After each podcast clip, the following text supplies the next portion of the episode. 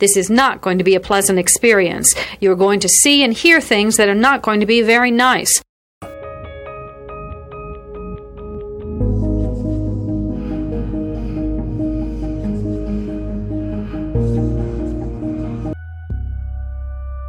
Experts divide serial killing into two general types organized and disorganized. An organized killer brings everything he needs to complete the murder. A disorganized killer improvises. Begin.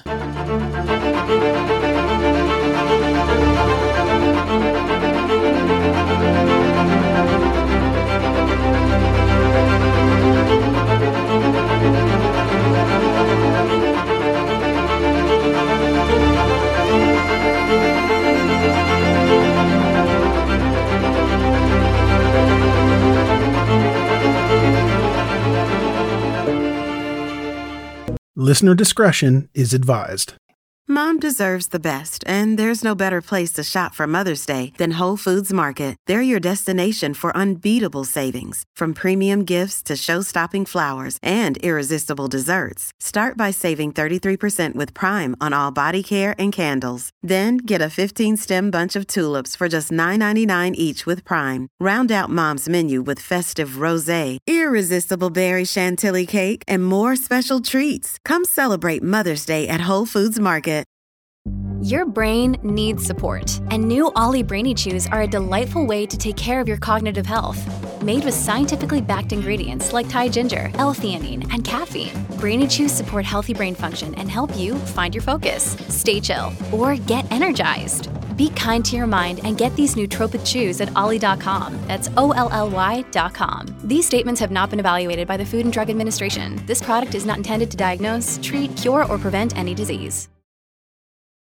Wyndham Hotels and Resorts makes travel possible for all. Whether it's the long haulers looking for a great cup of coffee, a roomier rest for the on a whim road trippers, or a place to make summer memories with the whole family. No matter who you are, where you're going, or why, with 24 trusted brands to choose from like La Quinta, Days Inn, and Super 8, your Wyndham is waiting. Get the lowest price at wyndhamhotels.com. Restrictions apply. Visit website for more details. If you're struggling to lose weight, you've probably heard about weight loss medications like Wegovy or Zepbound, and you might be wondering if they're right for you. Meet PlushCare, a leading telehealth provider with doctors who are there for you day and night to partner with you in your weight loss journey. If you qualify, they can safely prescribe you medication from the comfort of your own home.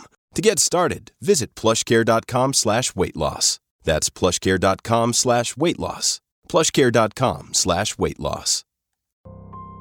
But this week, we're going to discuss two cases that were cold for decades and they were solved without the benefit of DNA evidence. The first case happened in Bellevue, Washington.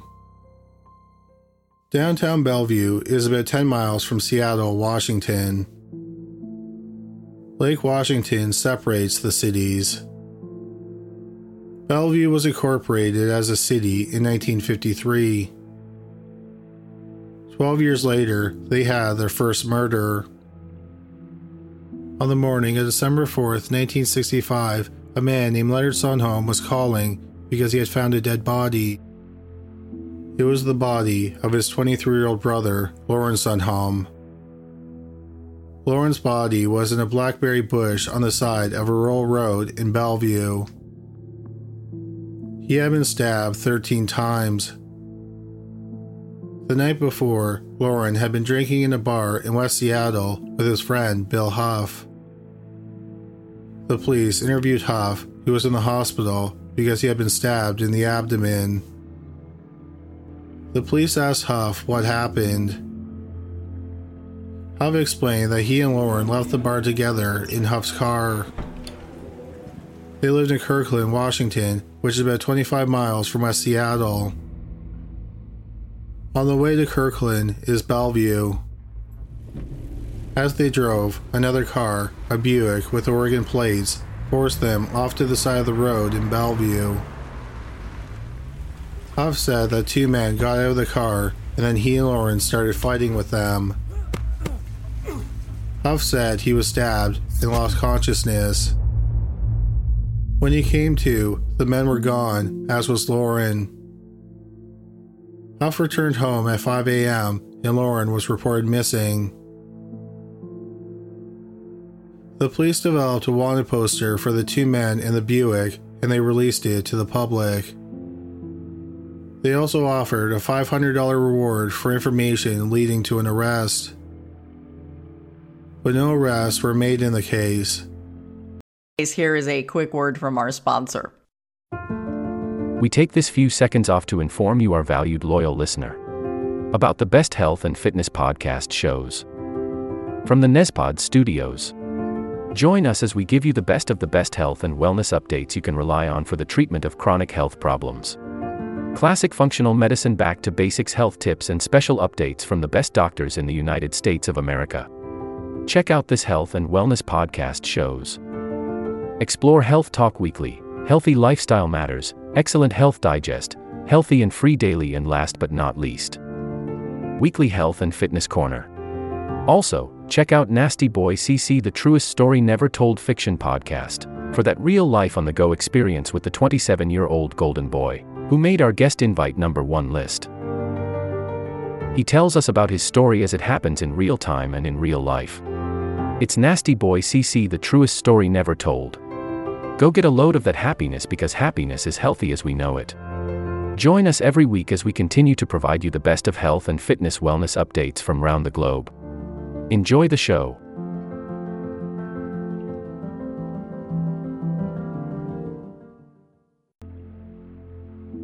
Shortly after the murder, Bill moved halfway across the country to a small town in Minnesota.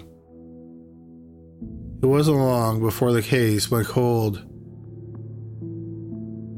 In the 1980s, the case was reviewed and Bill Huff was interviewed. He maintained that Loren was killed by two men in a road rage incident. In 1998, another detective investigated the cold case. He conducted some interviews and he learned that at the time of the murder, Bill Huff possibly owed Loren some money. Huff may have also been in a relationship with Loren's estranged wife. The detective traveled to Minnesota and confronted Bill Huff. He hoped to get him to confess. But Huff was adamant that he didn't murder his friend. The detective shelved the case again without an arrest being made. In January 2014, the Bellevue Police Department announced that they were going to focus on trying to solve the city's cold cases. A detective named Shelby Shearer was assigned to Loren Sundholm's murder. Shearer usually investigated financial crimes. Shearer was hoping that there would be some physical evidence from Loren's murder, possibly something that might contain the killer's DNA. But he had no such luck. There were some photos and the medical examiner's report. One of the first things Detective Shearer learned after reopening the case was that Bill Huff had died years earlier. But this actually presented Shearer with new opportunities. Detective Shearer contacted Huff's ex wives and some people who were close to him. It turned out that they felt more comfortable talking to him since Huff was dead. Many of them said that Huff was an angry and violent man Detective Shearer then discussed the case with someone from the medical examiner's office. He showed them the original report from the medical examiner's office and the photos. That's when the case really broke open. Bill Huff initially said that they were forced off the road and then they got into a fight with two men. Huff said he lost consciousness and when he came to, everyone was gone including Loren. It was presumed that Loren was stabbed and then he fell into the blackberry bush. Then the men fled the crime scene. After all, why would they stick around and risk being caught by hiding Loren's body in the bush? Upon review, Shearer and the person from the medical examiner's office found a few problems with the crime scene. On the night of Loren's murder, it was raining. The area where Huff and Lawrence supposedly got into the fight was muddy. But Loren's clothes didn't have any mud on them. Noticeably, his white socks were clean. Shearer thought that this was particularly odd because when Loren's body was found, his shoes were not on his feet. His shoes were not found in the area where his body was found. A photo was taken of Huff's car, and in the back seat, there was a pair of shoes. Detective Shearer concluded that they were most likely Loren's shoes. If there had been a fight on the side of the road and Loren got out of his car without his shoes on, his socks would have definitely got mud on them. But there wasn't a spot of mud on his socks. The expert from the medical examiner's office also noted that Loren's eyes had scratches on them. The scratches were most likely from the blackberry bush. If there had been a fight, Loren would have ended up in the bush because he fell into it after he was stabbed and then he died while lying in the bush. Because, as we just mentioned, there would have been no benefit for them to hide the body. After all, they didn't make sure to finish Huff off to eliminate all the witnesses. Instead, they supposedly left him lying next to the road. Also, the longer they stayed at the crime scene, the better chance someone, anyone from a possible witness to a police officer, could have happened upon them. Instead, they most likely would have stabbed Huff and Loren and then gotten into their own car and driven away quickly. If you were to fall into a blackberry bush, would your eyes stay open or would they be closed? Most people's eyes would automatically close as a survival instinct. So, if Loren were alive, even if he were in dire shape, he would have closed his eyes when he fell into the bush. That means he would have scratches on his eyelids and not his eyeballs. But there were no scratches on his eyelids, just his eyeballs. This strongly suggests that Loren was already dead when he was dumped into the bush. Also, Loren's body had no signs that he had been in a fight. Had he been in a fist fight, he probably would have sustained some injuries, like cuts or bruises, and his knuckles probably would have shown signs of trauma.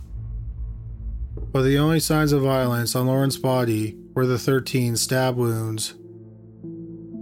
So all the evidence strongly suggests that there was no fight and Loren was dead when he was dumped into the blackberry bush. If he had been stabbed to death and then dumped, that means that Huff was lying about the fight. What reason would he have to lie other than to cover up the fact that he murdered Loren? However, Huff himself had been stabbed in the alleged attack. The medical examiner said that Huff's wound was superficial and had most likely been self inflicted. Detective Shearer once again looked at the photos. One photo was of Huff's car. Shearer noticed a dark stain on the passenger seat. There was also a pair of shoes in the back seat. Shearer thought that the shoes most likely belonged to Loren. Here is a quick word from our sponsor. We take this few seconds off to inform you, our valued loyal listener, about the best health and fitness podcast shows from the Nezpod studios. Join us as we give you the best of the best health and wellness updates you can rely on for the treatment of chronic health problems. Classic functional medicine back to basics health tips and special updates from the best doctors in the United States of America. Check out this health and wellness podcast shows. Explore Health Talk Weekly, Healthy Lifestyle Matters, Excellent Health Digest, Healthy and Free Daily, and last but not least, Weekly Health and Fitness Corner. Also, check out Nasty Boy CC, the truest story never told fiction podcast, for that real life on the go experience with the 27 year old Golden Boy who made our guest invite number one list. He tells us about his story as it happens in real time and in real life. It's Nasty Boy CC, the truest story never told. Go get a load of that happiness because happiness is healthy as we know it. Join us every week as we continue to provide you the best of health and fitness wellness updates from around the globe. Enjoy the show.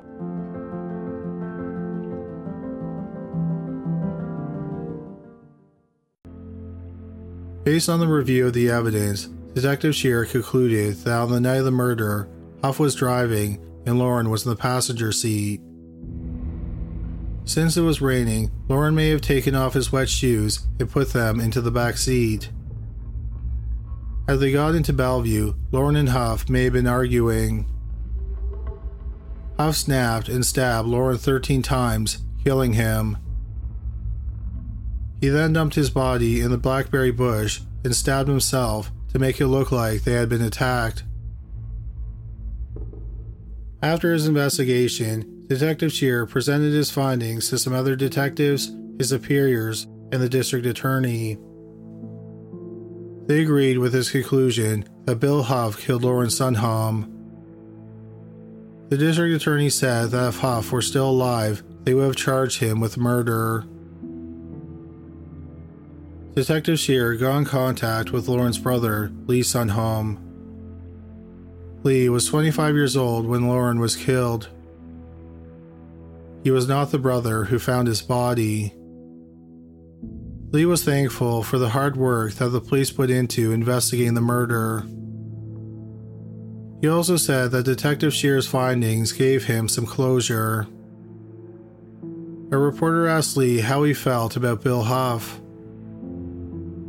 Bill said, as a Christian, I would have to forgive him, period. No questions asked. There's no hatred left in my body. None. After bringing his conclusions to the panel, Detective Shearer closed the case. Bellevue, Washington's first murder was finally closed after nearly 51 years. The second case we'll cover in today's podcast was solved in a much different way than the last case. But it was also solved without DNA evidence. The case revolves around a woman named Ann Cameron who was born in the mid 1930s. She was raised in the small town of Timberland, South Carolina. She lived on a farm with her mother, Winnie, her father, Edward, and her two siblings. Edward was a prominent man in the area and he was a well respected tobacco farmer. In the spring of 1944, Anne was 10 years old.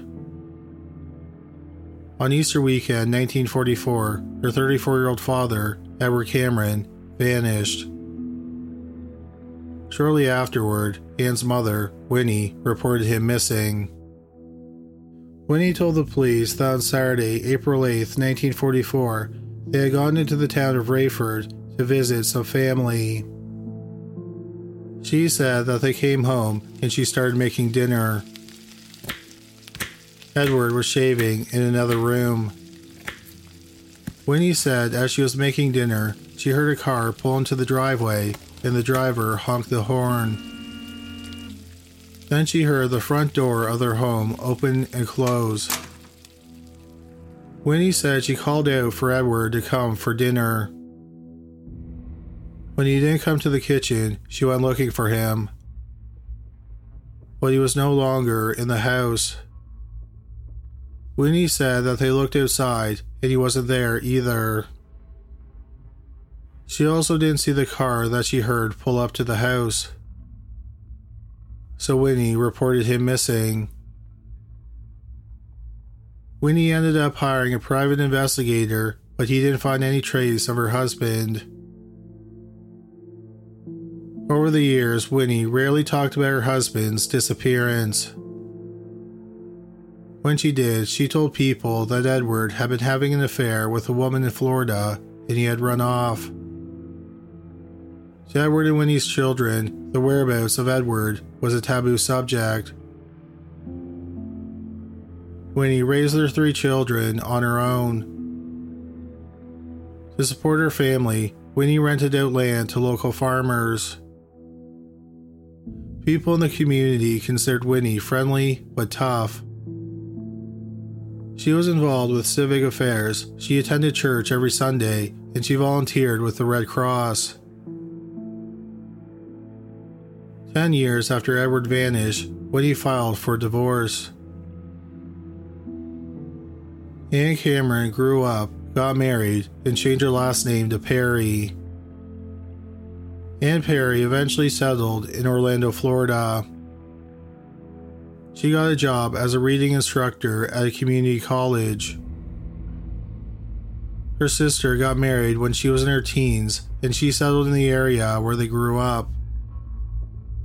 Her brother moved to the New York, New Jersey area, where he got a job with a prestigious firm.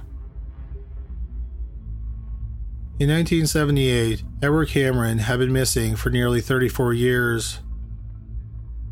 That year, Anne Perry, who was now in her mid 40s, started having terrifying flashbacks to that Easter of 1944 when her father disappeared. She remembered on the evening of Easter Saturday her parents were fighting. The next day, her father wasn't around. Anne went into a room that the family rarely used. She saw her father's body lying on the floor with his feet close to the door. He was naked, but his hip and groin area were wrapped in gauze. She also noticed some blood was on the gauze.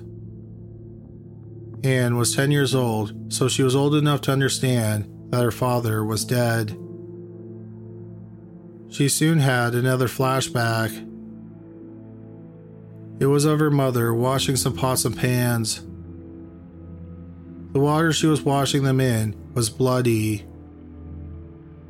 Anne also remembered that on the night she saw her father's body and saw her mother washing the pots and pans, she was awoken from her sleep. It sounded like someone was doing some chopping in the kitchen. She remembered she got out of bed and she looked out on the porch. On the porch, there was a large cardboard box. Also, that night, she thought she saw someone moving around the backyard. The flashbacks disturbed Anne. She decided to ask her mother what really happened to her father. At Christmas 1978, Anne confronted her mother and accused her of killing her father. Winnie flat out refused to talk about it. In early 1979, Anne was hypnotized by a psychiatrist she was seeing, and she had another flashback. This memory was from about a week after her father went missing. In the 1940s, the family's farmhouse didn't have an indoor bathroom, so they used an outhouse. Anne's memory was that one day after school, about a week after her father went missing, she went out to the outhouse. She looked down the hole to the sewage water Staring back at her from the dirty water was her father's face. Here is a quick word from our sponsor. We take this few seconds off to inform you, our valued loyal listener, about the best health and fitness podcast shows from the Nezpod studios. Join us as we give you the best of the best health and wellness updates you can rely on for the treatment of chronic health problems. Classic functional medicine back to basics health tips and special updates from the best doctors in the United States of America. Check out this health and wellness podcast shows.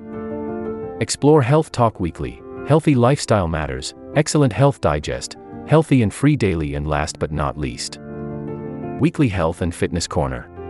Also, check out Nasty Boy CC, the truest story never told fiction podcast, for that real life on the go experience with the 27 year old Golden Boy who made our guest invite number one list. He tells us about his story as it happens in real time and in real life. It's Nasty Boy CC, the truest story never told. Go get a load of that happiness because happiness is healthy as we know it. Join us every week as we continue to provide you the best of health and fitness wellness updates from around the globe. Enjoy the show.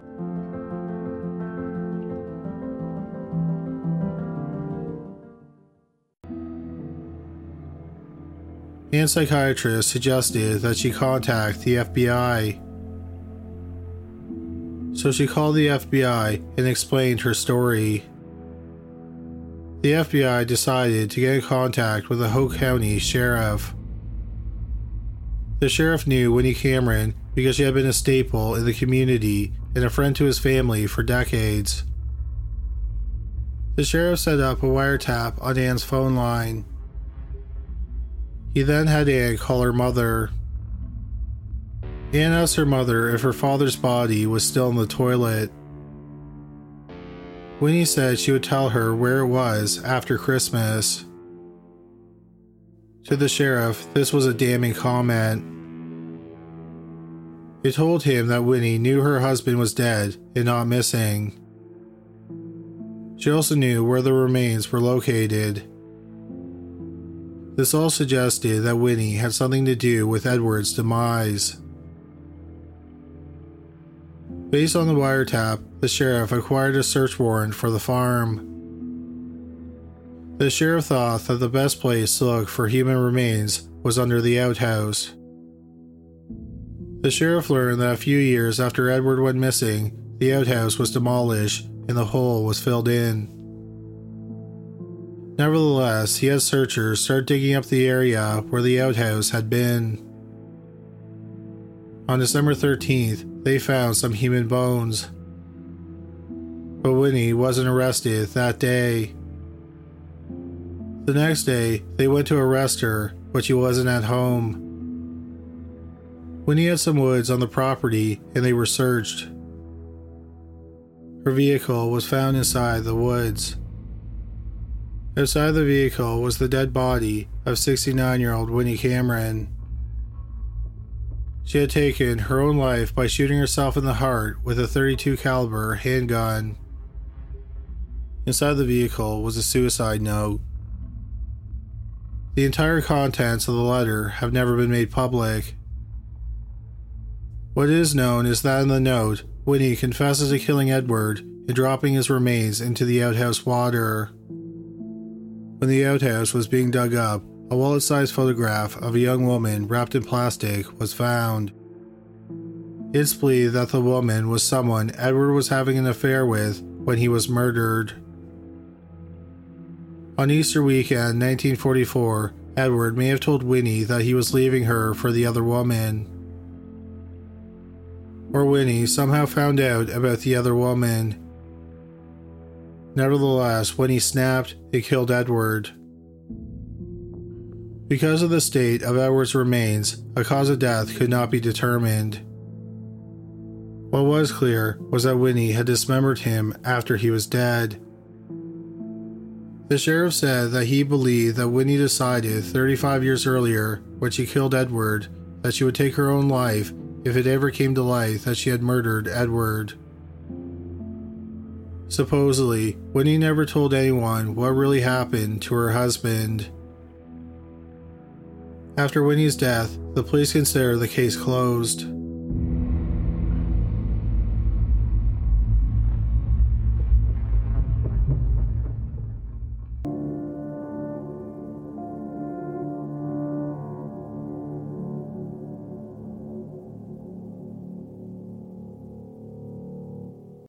This will conclude the episode. Thanks for tuning in. If you like what you hear, please leave a comment and subscribe. Thank you.